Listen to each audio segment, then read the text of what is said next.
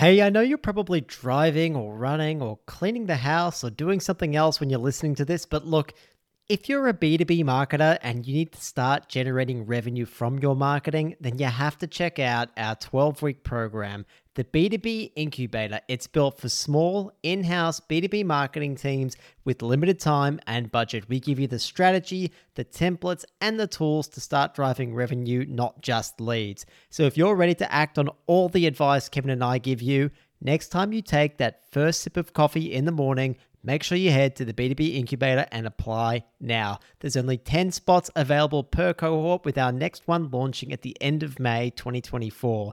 Remember, the B2B Incubator, apply now so you don't miss out. We've had B2B marketing managers, CMOs, marketers in demand gen roles, content leads, and more all go through this program and they're currently executing the demand strategies that they've created. Some are now even contributing as much as 80% of the pipeline to their business after working through it. Make sure you check out the b2bincubator.com and apply now to start driving more demand and more revenue for your brand. Okay, let's get on with the show.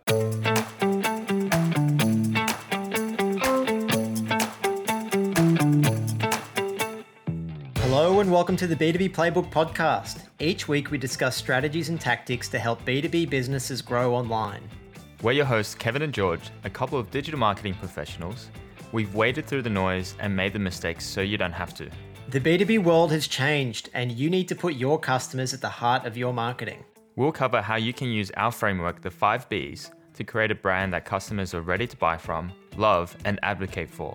We'll get insights from successful people in the industry and cover the latest trends to keep you on the cutting edge of the B2B world. If you're interested in B2B marketing strategies and tactics that work, then this podcast is for you. Subscribe to get the latest from the B2B playbook first. Remember, successful B2B marketing starts with the buyer. Welcome back to the B2B Playbook. This week's interview is with Taylor Bogar. She's the head of customer marketing at Apollo.io. Now, Apollo, for those who don't know, is a sales intelligence and engagement platform. Taylor is a fountain of knowledge on all things customer advisory board, and we use the acronym CAB throughout this episode. In this conversation, we covered everything from definitions and key considerations for when and how to start CABs we also dive into how you can run these customer advisory board sessions, action insights from them, and measure success. I think it's also important to call out that what Taylor and the organizations she's worked in are doing with cabs is a, in a lot of ways very different from how we've seen cabs in the marketplace so far. They are definitely market leaders and innovators in the space, and it was really exciting to get her on to share some of the inner workings of how she's putting those together and how the organizations she's working in, putting these together, are really benefiting from those. And it shows through in the quality of the members that she has in those cabs and the visibility of genuine interactions and genuine benefits that those members are getting from those cabs. It is really different, Kev. It's a lot more structured than I thought it would be. And I actually think, Kev, that this interview came at a perfect time in the context of the B2B playbook because after speaking to Taylor, this is certainly a later play in the growth of a lot of B2B businesses. It does take resources, but it's absolutely worth covering and looking at. So, listeners, watchers, viewers, we hope you enjoy this conversation with Taylor Bogar. Welcome back to the B2B Playbook. Listeners, as you know, we rarely have guests on our show. Instead, we select a few true experts who align with our view that B2B marketing is more about people, not platforms. Now, today our special guest is Taylor Bogar. Taylor is the head of customer marketing at Apollo, and Apollo is a sales intelligence and engagement platform. She's an absolute rock star when it comes to customer marketing. And before Apollo, she was the head of customer marketing at Chili Piper.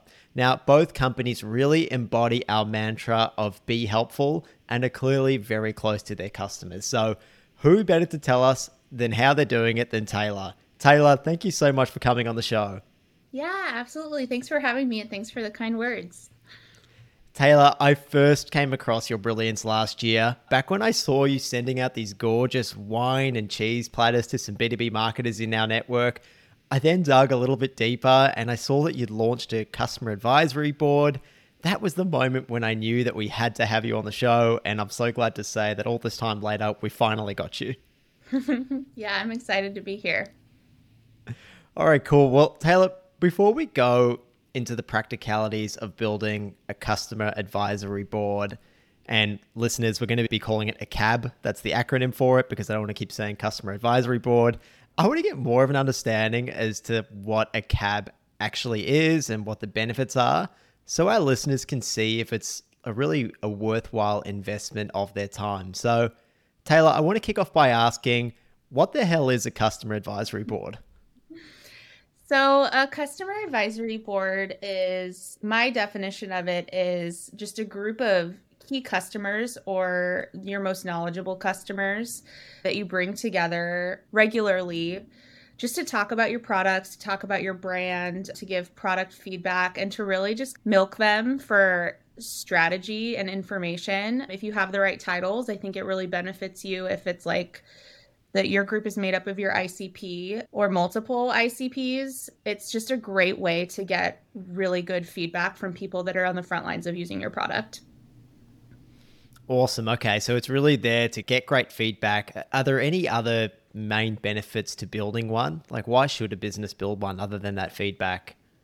Absolutely. I would actually say if your main goal is to just get feedback on the product, it's probably too much of a program to take on. I would do something like research or beta testing or have a group of folks that you tap on whenever you do need specific product feedback. But if you're really looking for your best customers to become advocates for you and really sink their teeth into what you're building as an organization and really be bought in that's when you really want to build a cab is when you're looking for both getting that product feedback but also just really deepening and building relationships with folks that are great logos for you to have on board yeah okay so that that really makes sense it ties you into the customers themselves, that you're turning them into advocates. Are there any other, what are the key objectives of cabs? We've spoken about the benefits, but what are the objectives? Why would a business actually go about doing this? I think it really depends on where you're at in your business and what internal stakeholders are looking for. So when you go to build your cab or if you're thinking about creating the program, talk with your leaders, talk with CS, your marketing team, your GTM team, and I guess pitch it to them and say, hey, if I were to bring together this group, like obviously product feedback is at the forefront of like the purpose of building a customer advisory board. But beyond that, if you have a group of our best customers, if you have access to them, what would you want to get out of it and how could that push forward your team within the organization? So at Chili Piper, we were specifically choosing folks to invite to our cab that showed a lot of initiative when it came to gaining access to our brand, talking about us on social, people that we could tell were really bought into the Chili Piper brand and also were experts in their space and were power users of our tool here at Apollo, it's a little bit different where we're so product forward.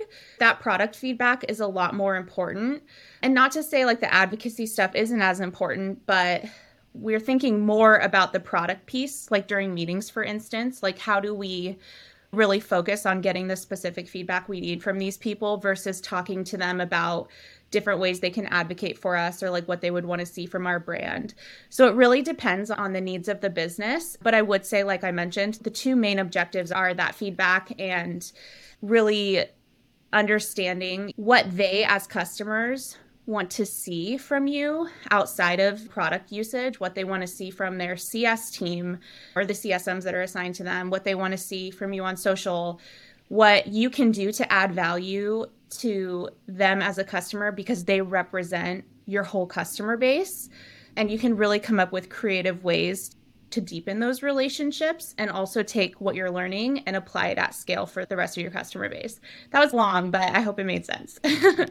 no, that did. Like it actually, it, it was such a great example comparing what you, the purpose of it was at Chili Piper versus Apollo, and it completely reflects where they are at different stages as companies. Absolutely. And yeah. I can totally understand that with a more product focused company like Apollo, why you probably can't take the same approach that you took at, at Chili Piper because there's just so much more volume, right? You've gone from thousands to millions of customers, so it's a different ball game. Absolutely. That's such a good point. I think we were talking about this before you hit record, but the two are just so different where having a really like a PLG forward company, you're you have millions of users, millions of customers. That doesn't mean they're not valuable.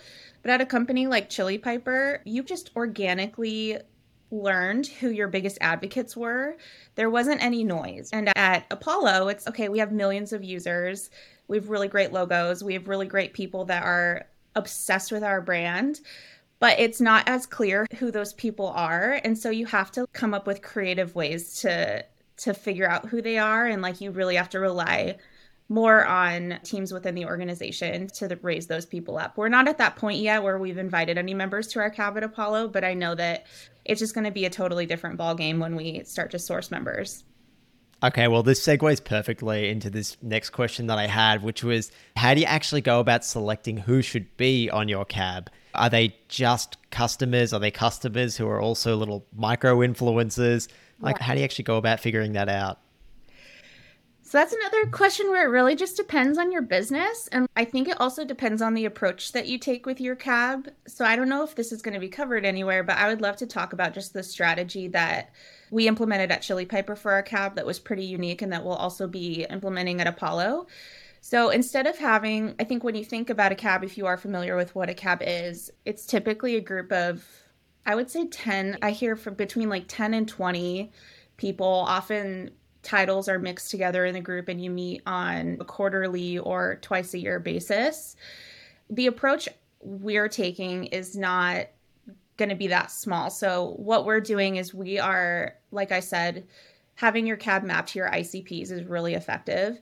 And so we have all of our personas and we're creating groups around those personas so that all of the people that are in, let's say we have a sales leaders cab, all of the people that are in that cab share the same title. They can benefit from each other in terms of networking, in terms of thought leadership, talking about strategy, like things like what are the most effective email cadences that you're using right now and what are those results? Bringing people together with similar titles just creates a a more engaging program. And so, with that in mind, when you're thinking about sourcing members, it quickly turns from 10 members to 60. At Chili Piper, we had a roster of 60 cab members.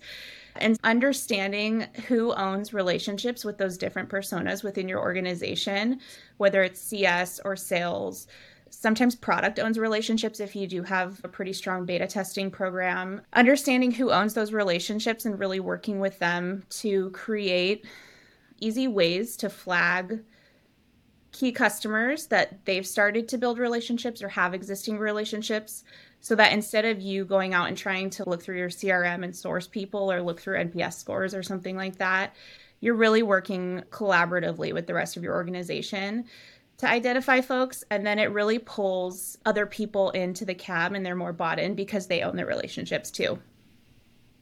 That's so interesting. Look a lot of our listeners probably are at earlier stage companies not quite the size of apollo and it might be a little bit more obvious to them who their raving fans are but when you get to the scale of apollo like that's really difficult to identify so i, I appreciate you sharing how you're actually going about selecting those people because it'd just be a whole different process. Yeah, and we haven't done it yet, so maybe by the time this airs, we will have successfully sourced all of the members. But it's a it's something that kind of keeps me awake at night.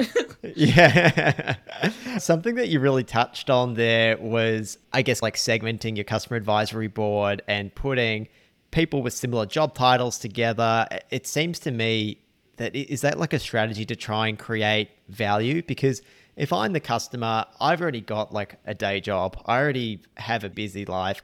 Like, why would I bother spending my time joining Apollo Chili Piper's cab? Like, why would I bother doing that?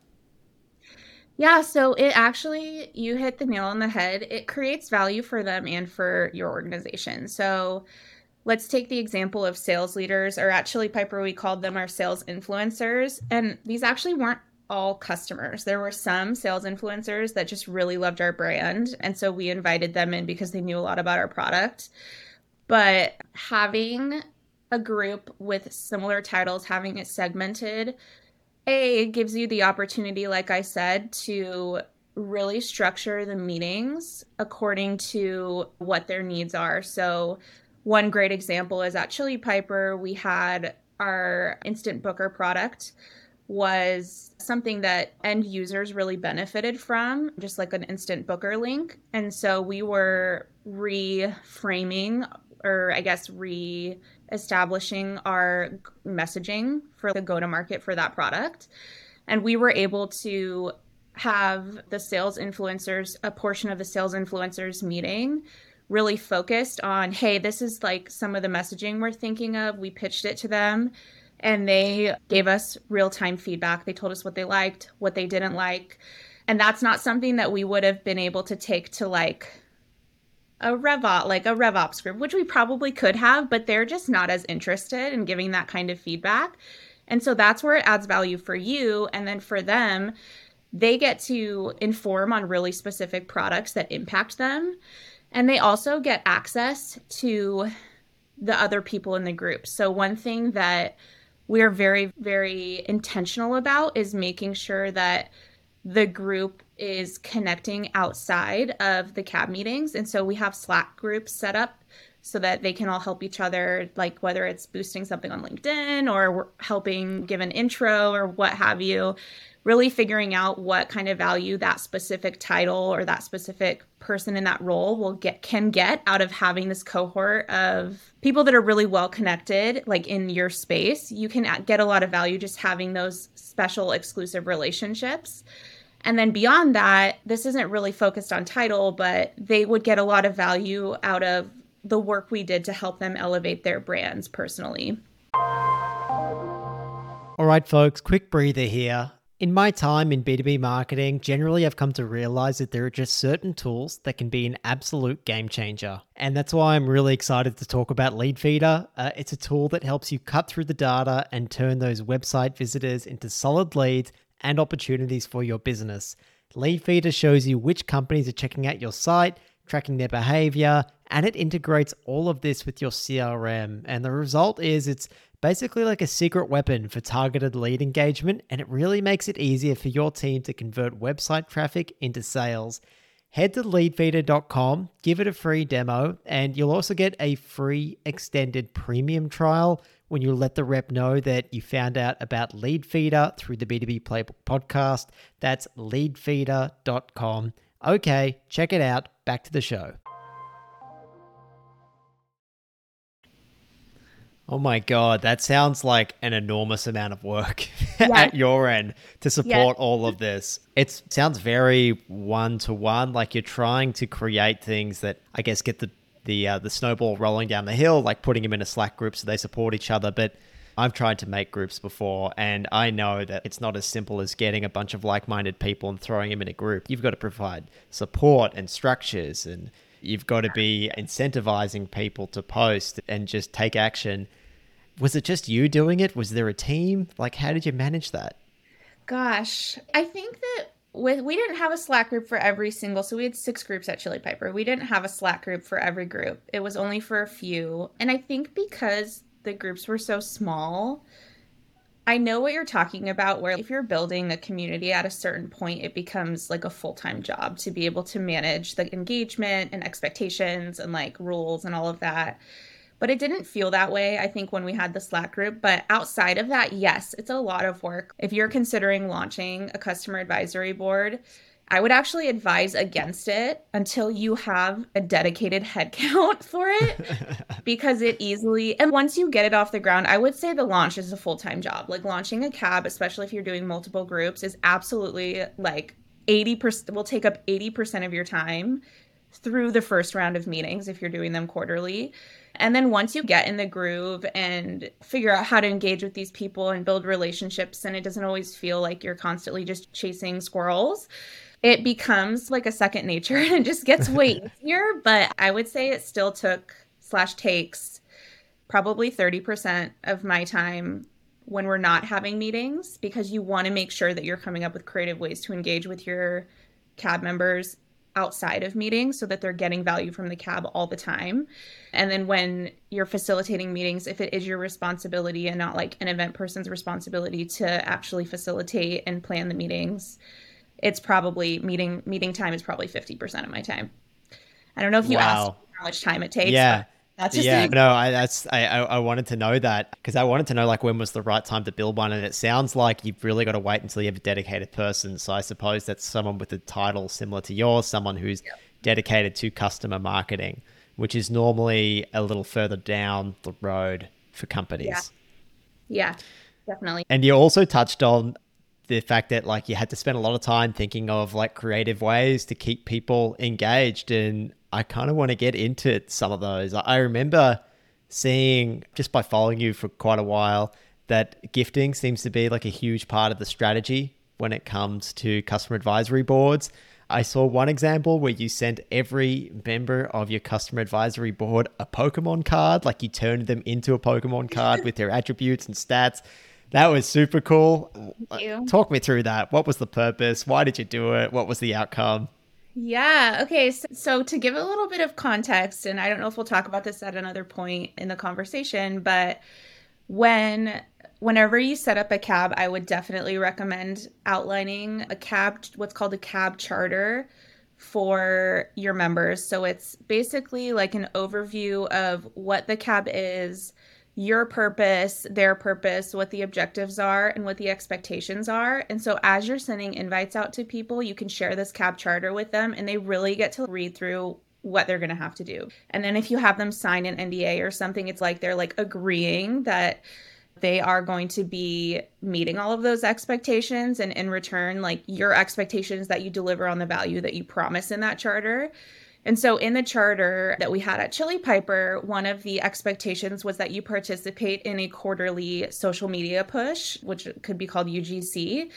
And so we would combine, so gifting adds value to them, right? Like it's a cool gift. It gives them really cool content that creates buzz and helps them get impressions and engagement. But it also just makes them feel really special and exclusive. And so I have to give credit to my manager, Dan, for this uh, because we like both love Pokemon. And one day he was like, what if we turned all of our cab members into Pokemon? And I remember he said this in a meeting with multiple people, and no one but me liked the idea. And I was like, I love that idea so much. If I got a Pokemon card with my face on it, I would keep it forever. And so we ended up running with it. And if you saw it, like it ended up being a really great campaign and ended up counting. So, like, they would basically, we, what we did was we went through as an icebreaker in one of the meetings. We went through every cab member answered if you had a personal superpower and a work related superpower, what would they be? And we didn't tell them what it was for but they all answered the question and like we had recordings of the meetings and so we were able to write down what their superpowers were and we turned those into the pokemon like powers and gave them hp points and stuff. And so we sent those out and you got a deck with every single cab member in it and it was like wrapped. It looked like a pokemon deck. And so they ended up loving it. Like we put a little qr code with their that led to their linkedin so they could all connect with each other.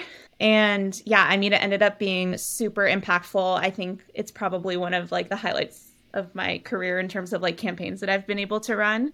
But they still like cab members from chili piper still ask me if i have the cards and they use them as business cards. So we ended up handing them out at an event in San Francisco where we had a couple cab members present. And they were like taking them around, introducing themselves to people, and would be like, "Oh, scan my QR code on my Pokemon card." So and cool. so it, like I mean, it's still I feel like being used, which is so cool. But just cre- coming up with really creative ways to make them feel like they're part of an exclusive club, and that was like the perfect way to do so. And we were getting requests from other influencers that were like affiliated with Chili Piper for Pokemon cards, and we were like, "Sorry, this is just for our cab." So no way, that's yeah. so awesome. Could be a new side hustle for you, Taylor.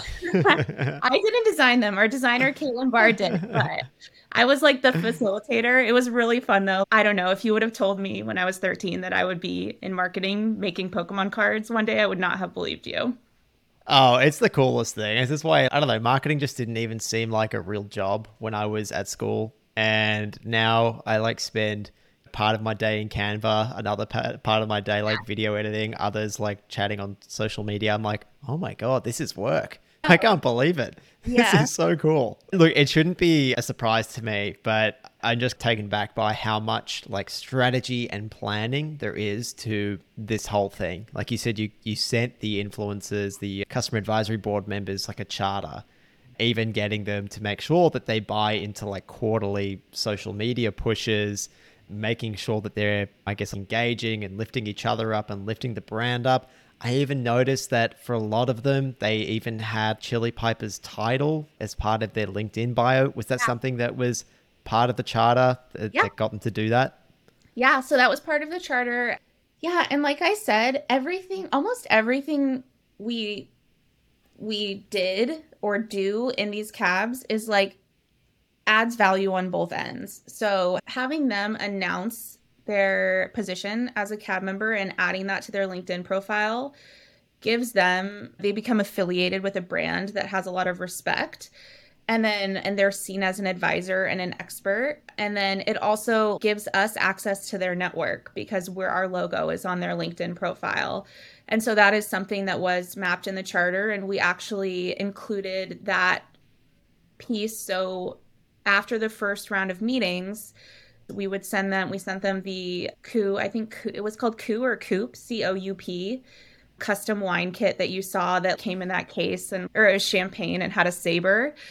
So we sent them that and then we also sent them like an announcement toolkit walking them through how to position their announcement if they wanted help with it like they could say whatever they wanted but giving them that content so they didn't have to worry about what to say so they would post that with a picture of their champagne kit. They would we would show them exactly how to update their title. And so just making it really easy for them to take advantage of those value adds that we're trying to get them to take advantage of is like a great way to really get that cab charter taken seriously and especially at the start when you're first launching like that first UGC push or that first advocacy action that you ask them to take needs to be really well facilitated so that you can get the relationship off to a really good start from just the cab member perspective. So you've got to make it as easy as possible yes. for them then, right? Make it a, a total no-brainer, even yeah. to the point of this is how you update your LinkedIn to show that you're a customer advisory board member. Yeah. Okay, I really want to dive more into like the practicalities of building and running a cab. And we've already touched on a lot of different aspects, but I kind of want to tie it all together for our listeners. So, first of all, I mean, we've already spoken about like how you go about selecting who should go in it. You said that it was different depending on the, like where your company is at. It was a different process from Chili Piper to now at Apollo in terms of who to actually select to go on it in terms of positions or people in the buying committee are you looking for like the end users of the product to be in the cab? Are you looking for like the decision makers to be in the cab? Are there different ways of doing it different ways of doing it for sure. Like I said earlier, I we've seen a lot of success in mapping our cab groups to our existing personas because that way you can really tailor the feedback to benefit the organization as a whole and it creates better engagement in the meetings because someone who is an SDR leader might not have the same chops or skill set as someone that's a RevOps leader. And it's just because they work in totally different lanes and like work on different tools. And one's more much more relationship driven one is very technical. So not that they can't meet and get along and facilitate conversation but if you're if you have an hour of their time once a quarter you really want to make sure that the conversation is as rich as possible. And so that is the approach we've taken and it's been really impactful. I like i said i have heard I'm in a couple customer marketing communities, and a lot of the feedback I'm hearing or like the questions that come up is like, how do I get my cab more engaged? And the first question that I ask is, is it a bunch of mixed titles that are expected to meet once a quarter? Because that to me is they're not going to be as engaged because the conversation isn't always going to be relevant to them. And then beyond that, understanding who some of the folks are in your organization. So I don't lead the meetings. I actually don't even attend the meetings. There were a couple that I would attend during my time at Chili Piper, I'm not planning on being in all the meetings at Apollo because if you have six groups, that's six hours of meeting and you're facilitating the logistics of the meeting and then all the follow up and share outs and stuff. It's just a lot of time to be taken from you.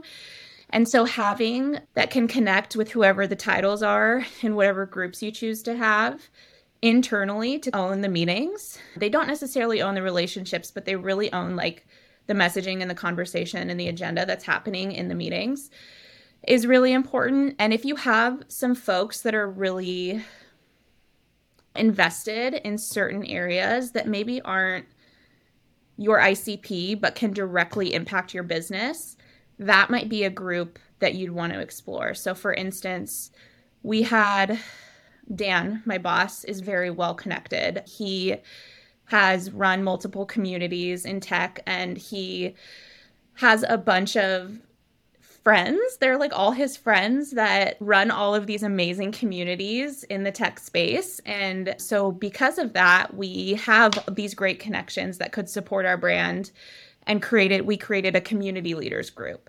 So that's not a group that like directly impacts our product, but it's a group that really helps us get outside of the box in terms of thinking how we approach our go to market strategy, how we can partner on events, how we can make our cab groups more fun. What are some fun gifting strategies you're doing? How are you connecting with your community better?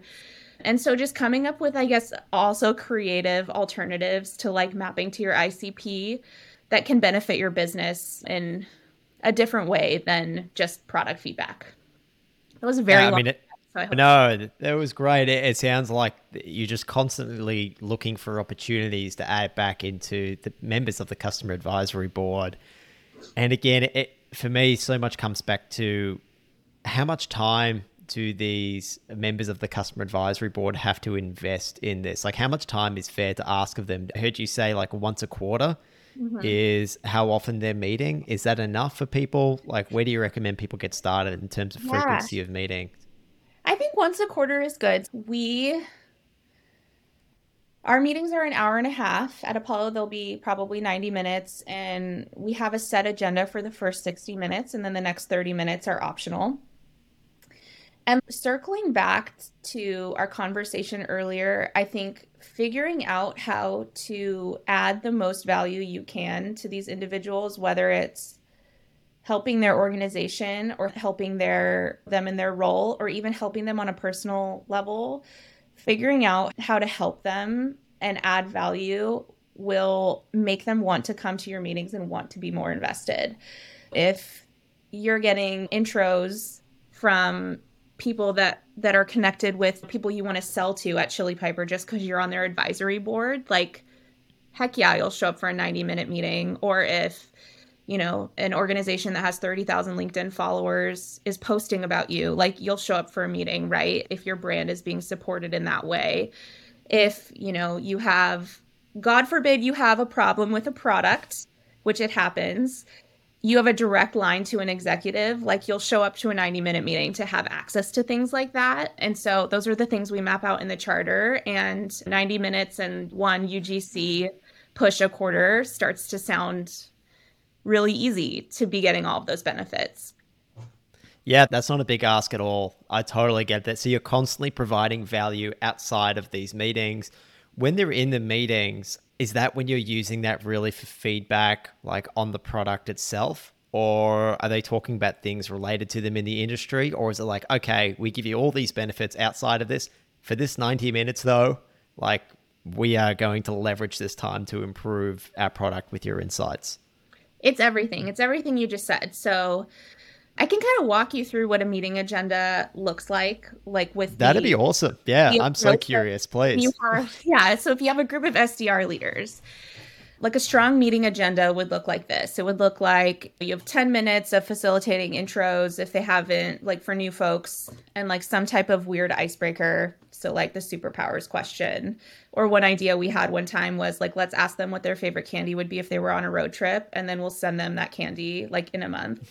So things like that can circle back and be like cute little reminders of, oh, Very we cool. do listen to you. Like Very cool. I love that. The abyss. So having some kind of icebreaker, then moving right into product. I think having product at the front, you have the has the most opportunity for engagement because it's the start of the meeting. They're fresh, they're excited to be there. You need to tell them if you provide food, you have to say, feel free to eat during this meeting. And I would even recommend this is so small, but I would even recommend having whoever's leading the cab pretending to be eating just to make everyone comfortable. Because if you send them like a charcuterie board and no one's eating, they're gonna just be sitting there with their charcuterie board, like smelling the salami and the weird. So always do- so so hold on. Sorry, was it said like this? Even though these meetings are happening remotely, you've sent yeah. out charcuterie boards in advance, yeah. and you're like everyone eat and chat. Yeah. Oh, I love a, that. That's yeah, so we cool. Use a company called a Virtual Toast. It's called a Virtual Toast, and they're incredible. They ship everything out for us. So like I basically place the order and send them all the information, and they handle all the shipping yeah, so we provide food for the meetings. But if you damn, do- I love. I lo- sorry to jump in. I just gonna say I love that as someone who, as you can probably tell from my last name, Koutounaris, it's Greek. like socializing and eating are just so inherently intertwined. And if I'm eating with someone, I trust them so much more. I'm willing yeah. to open up and speak up so much more. So that's really cool. Sorry to take us on a tangent. No, Back to it. I love hearing that. That makes me feel good that we do that. Like it just makes me it reinvigorates my de- desire to have food in the meeting. So we'll continue yeah. with that um, so yeah, so start with product. Typically, product should take between 15 and 30 minutes. You don't want to spend the whole meeting talking about your product. Like you don't want to spend 60 minutes talking about yourself. And you want to make the product conversation really engaging. So instead of taking them through a 20 minute PowerPoint and then asking for feedback in the end, have questions like dispersed through the PowerPoint.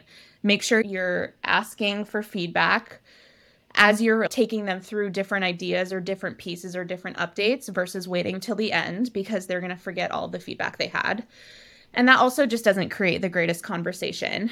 And then once the product piece is over, I would recommend if you do have a group of people that share the same title and interests, to have some kind of question that they can ideate on or give feedback on or share strategy on that directly impacts them. So, one example is for we had a RevOps leaders group at Chili Piper. One of the questions once was, How do you fairly distribute leads in your organization?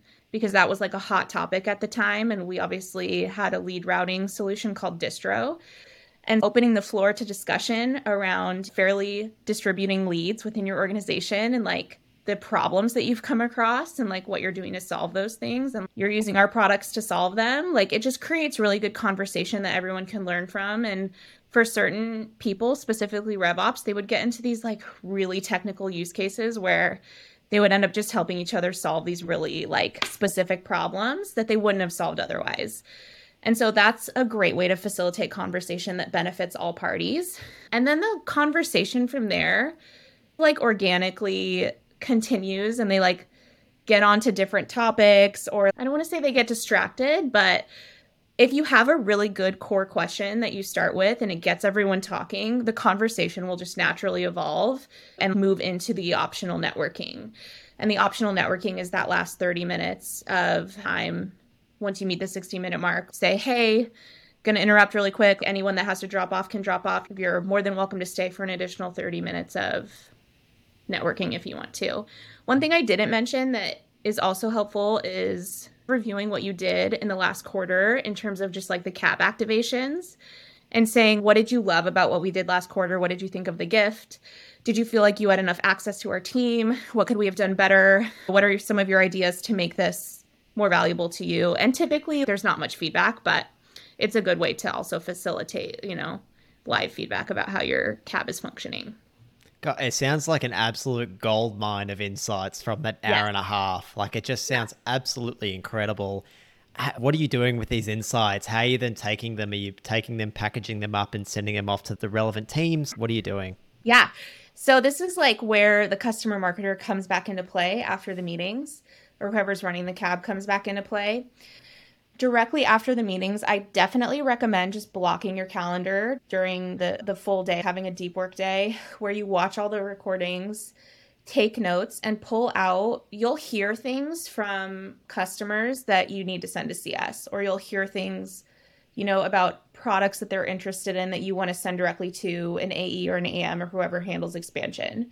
You'll also hear things that, you know, are big, kind of small, but things that you probably want to raise to the product team saying, hey, three out of seven of the members that attended this meeting all said they're having this issue or would love to see this differently in our product. Because it's our cab, like they speak for the rest of our customer base. This might be a bigger issue than we thought. So please take it seriously. And having organization and a plan on who you need to distribute all of those things to is the first step because those are like the really hot items. And then what I recommend doing is if you have an all hands meeting or a channel where you can share things with your whole organization, is pull out the key insights and just give a quick overview, send the meeting links and say, here's the meeting link. These are the five things that we learned that we think the whole organization can gain value from. And then send us any questions if you have any. There there have also been times where I've joined like if the if we get a lot of insight around our messaging or our positioning that could really benefit our sales team. I've joined sales calls before and walked them through the feedback and just answered questions that they've had. Another thing we've done is the example about fairness and lead routing is we didn't do this, but this is a great example is if you find that there's really rich conversation around a topic like that, you can take it to your content team and you have built-in advocates that you could interview to talk about that content because they've already voiced their opinion on it and where you could fit them into a blog or something like that. So it could also inform some pretty great content for your marketing team. Wow, so many different ways that you could use that information. And you touched on it a little bit, but uh, I'm just wondering like how you actually measure the success of the cab that you're running to like I don't know set a benchmark and try and improve on it because there's the one side I guess where it's how engaged are these cab members and there's the other side which is we're creating these awesome insights that we're passing on to the product team whoever it might be and there are all these amazing downstream effects but it's I don't know. To me, it just seems like hard to measure, put a number on anything, and maybe that's not important. But I'm just so curious as to how you actually measure the success. Yeah.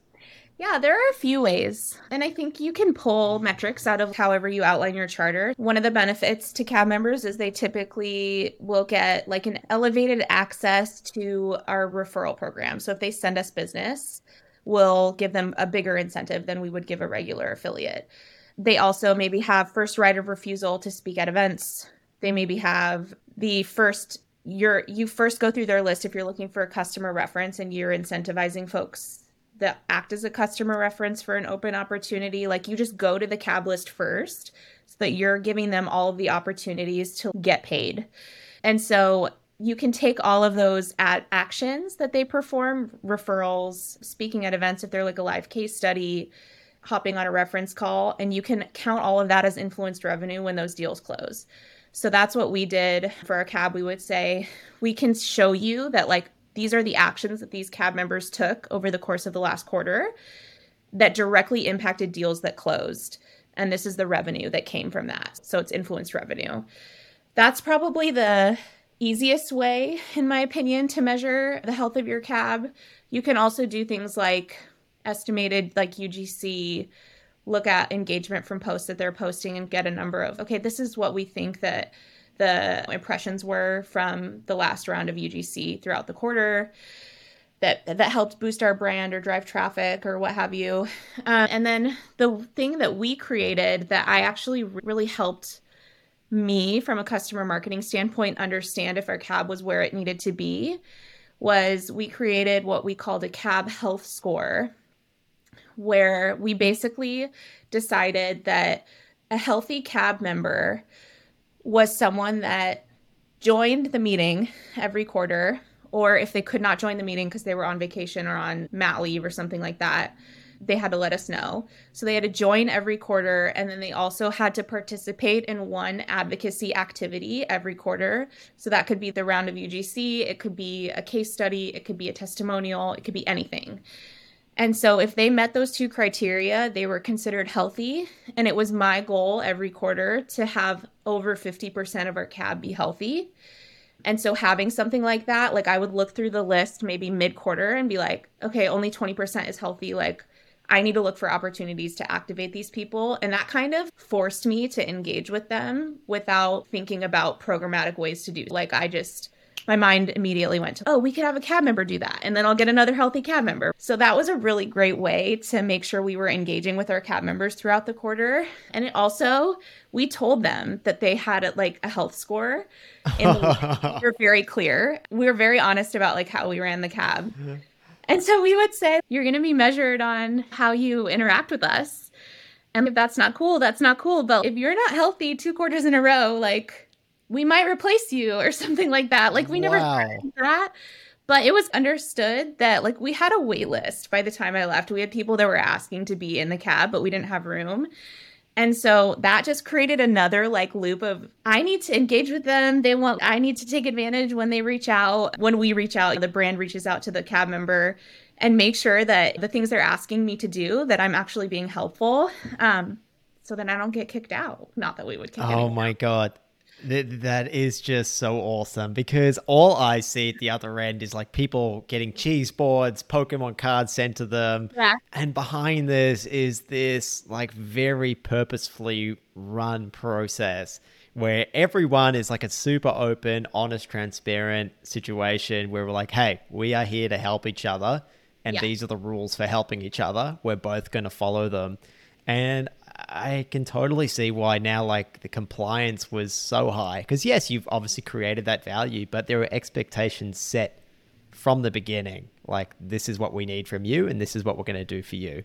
Yeah. Yeah. And I will say, like, I have to give credit to where credit is due. Our co founders, Nicola and Alina at Chili Piper, like, a lot of the stuff we were doing, uh, just and Dan to start with was new. Like, no one, I still don't know of anyone in our space that has run a cab like this. And I also don't often see cab members posting about their membership from different logos. That's not something that I've seen outside of Chili Piper. Maybe my LinkedIn feed is biased. I'm not sure. But like you have to have leaders that are willing to be experimental with a program like this and be transparent like that in order to reap the results that we were reaping, which is like really great impact on our brand, really strong relationships with our customers, and a cab that had an actual wait list when like everyone else is having a hard time getting their members to show up to meetings. Like it felt really good. Yeah, I think like most other people just have a lunch once a quarter or something, or e- every six months, and people turn up for their free food, a little bit of networking, but that's about it. Yeah, there's so Uh, much you can do. You just have to, like I said, like you cannot have a cab function like this without headcount for it.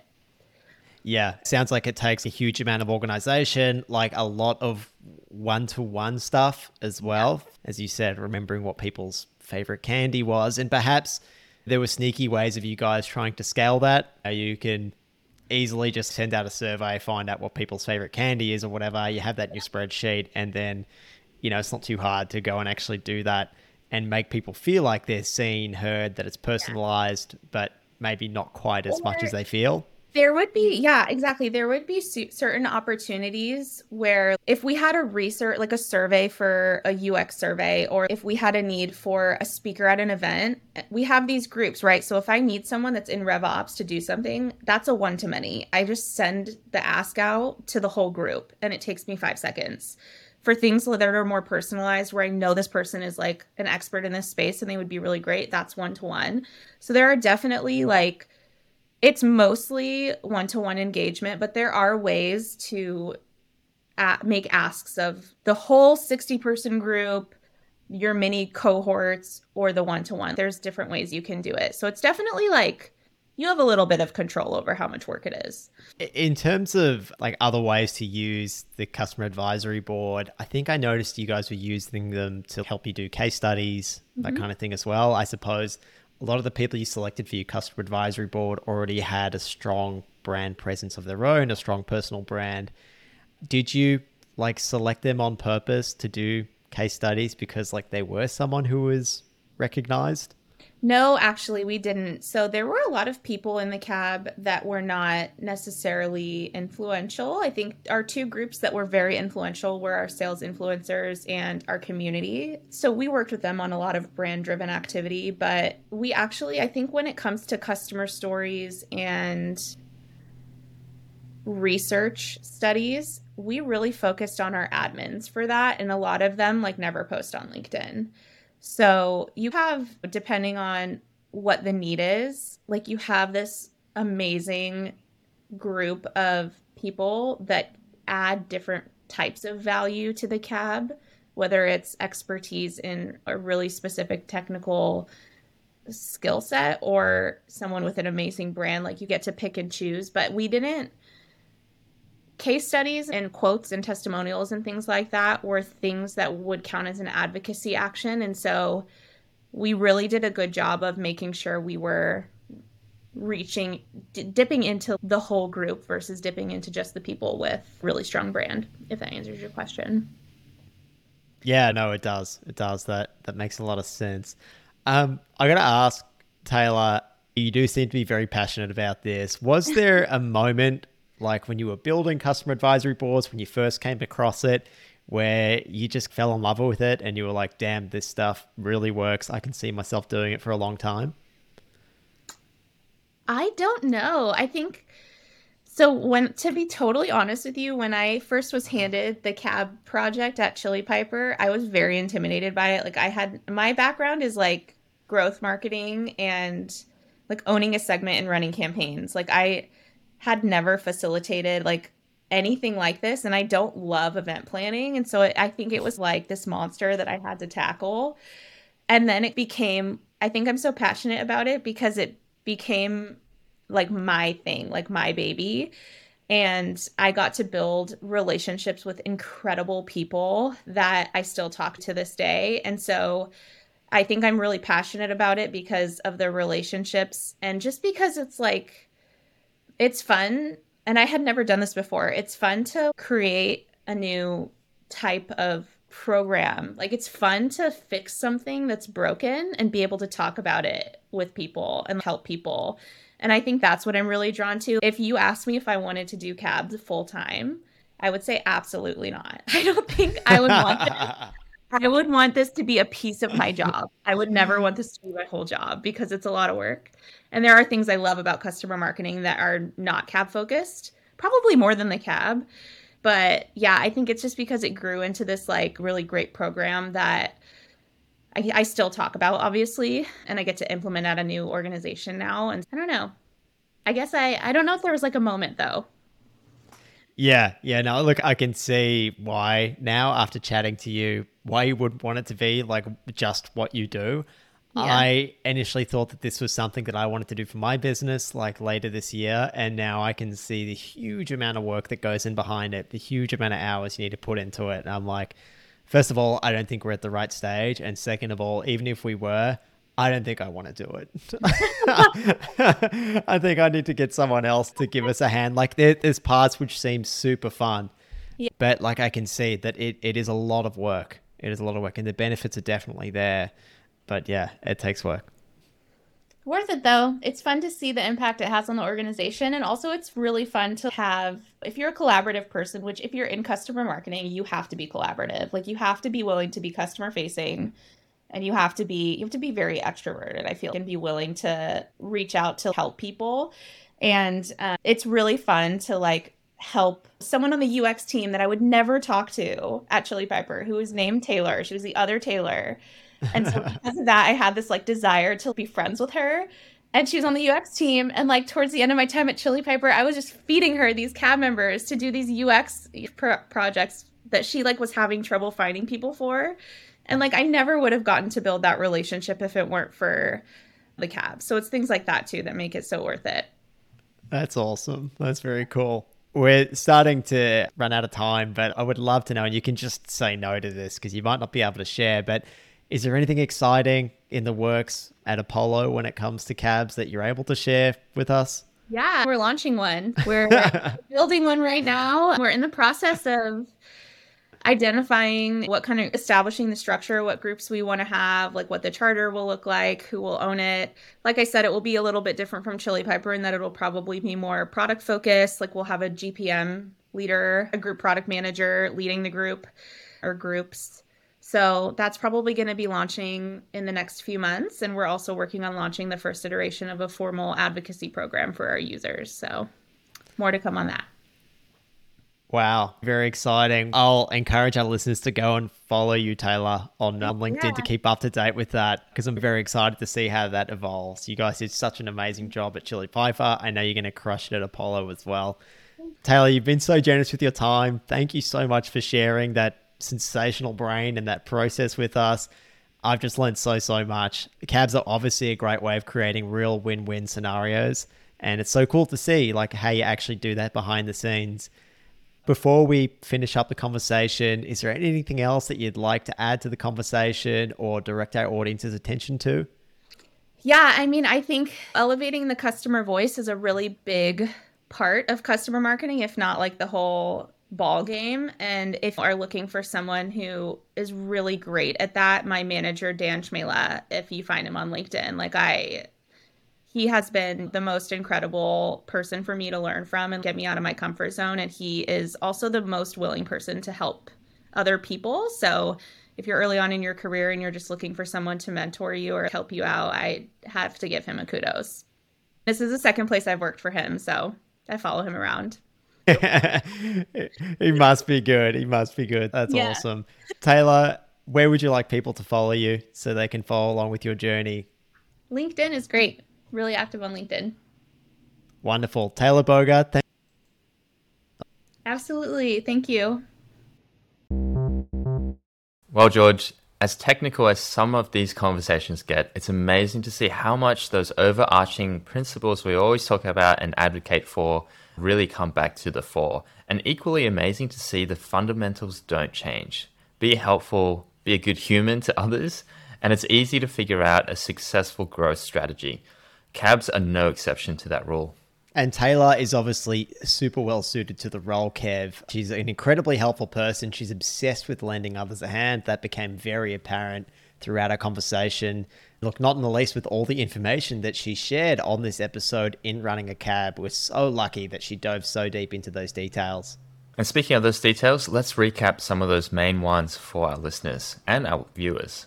Cabs can help businesses get product feedback, but more importantly, it can get your best customers to become advocates for you and your business.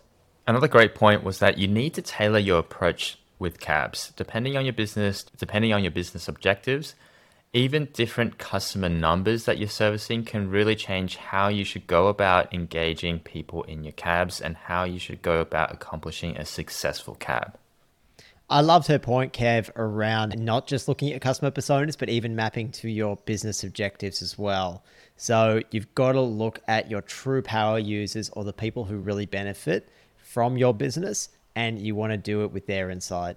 And it's really interesting on that point, George. I really like that as well because she mentioned that people sort of default to, yes, their best customer profiles, the titles that makes the most sense, and that is a big part of it. But she also mentioned that they had a lot of success with just a bunch of people around the business who are really connected to people in the business who really have good industry knowledge and can share those insights. And even that can be helpful in a cab. So it's important to get creative with it over time and add those different cab members in to really get additional value from your cabs. And she said cabs is a full time job because of all this one on one work, because of all this fine tuning and really one on one thinking about what is going to benefit from your particular cabs. Make sure you have dedicated headcount before you start trying to make cabs work for your business. It's such an organized approach, Kev. Even to the next point of hers that I really loved was that cabs actually need a charter. So she created a charter for the cabs to begin with, and that included things like quarterly social uh, and other advocacy commitments. So the people involved knew exactly what was required of them and what they had to do to stay involved to make it a win win for everyone. Yeah, I'm not sure either one of us would survive in a cab too with a charter as strict as that. We're a bit more laissez faire with our content creation and sharing, but definitely important when you're talking about cabs listeners and viewers to have that charter in place right from the start. And that really helps with the next point, which she mentions, which is the first advocacy action needs to be really well facilitated for the relationship to get off to a good start, get the ball rolling. And that is really a prerequisite for the rest of the relationship going well. Kev, I thought it was awesome how Taylor showed us an example of what a cab meeting agenda actually looks like. I think that's something that's pretty rare to get an insight into, and not just an insight as to how it's run, but how to measure success from them, how to act on them, what metrics to look at. One that was particularly interesting was the cab member health score that they came up with, which is something that's really cool to check out. So thank you to Taylor for sharing that. But listeners, as good as your process is, be sure to follow up with a process in place to then collate insights from those meetings, collate insights from your cab meetings, and then action them as well. Make sure you have a process of taking the insights out to particular teams after each meeting, after each quarterly meeting, so that the rest of the team are ready to action those things. They're expecting it because if you get those insights and not action, then it's really wasted time and effort for everybody. That's it. You've got to make the most of it. All right, listeners, go and find Taylor Bogar on LinkedIn. She always shares a ton of great content there. You'll learn a lot just by connecting with her. And as always, Kevin and I absolutely stoked that more and more of you tuning in or watching on YouTube every Monday morning to the B2B Playbook podcast. And if we can ask one thing, it would be that if you're watching, please leave a comment down below on YouTube. Or if you're listening, leave us a review on whatever platform it is that you listen on. It's a huge help to us. We really, really appreciate it. Thank you, Kev. Thank you, listeners. Take care and catch you next week. Thank you, George. Thank you, listeners. Catch you next week. A quick note before you go, listeners you can find more great content and get in touch with us at theb2bplaybook.com. Be sure to subscribe to this podcast and our newsletter while you're there to get the latest news, tips, and resources from our playbook. We'll be back the same day and same time with another episode next week. Thanks for tuning in to the B2B Playbook. Remember, successful B2B marketing starts with the buyer.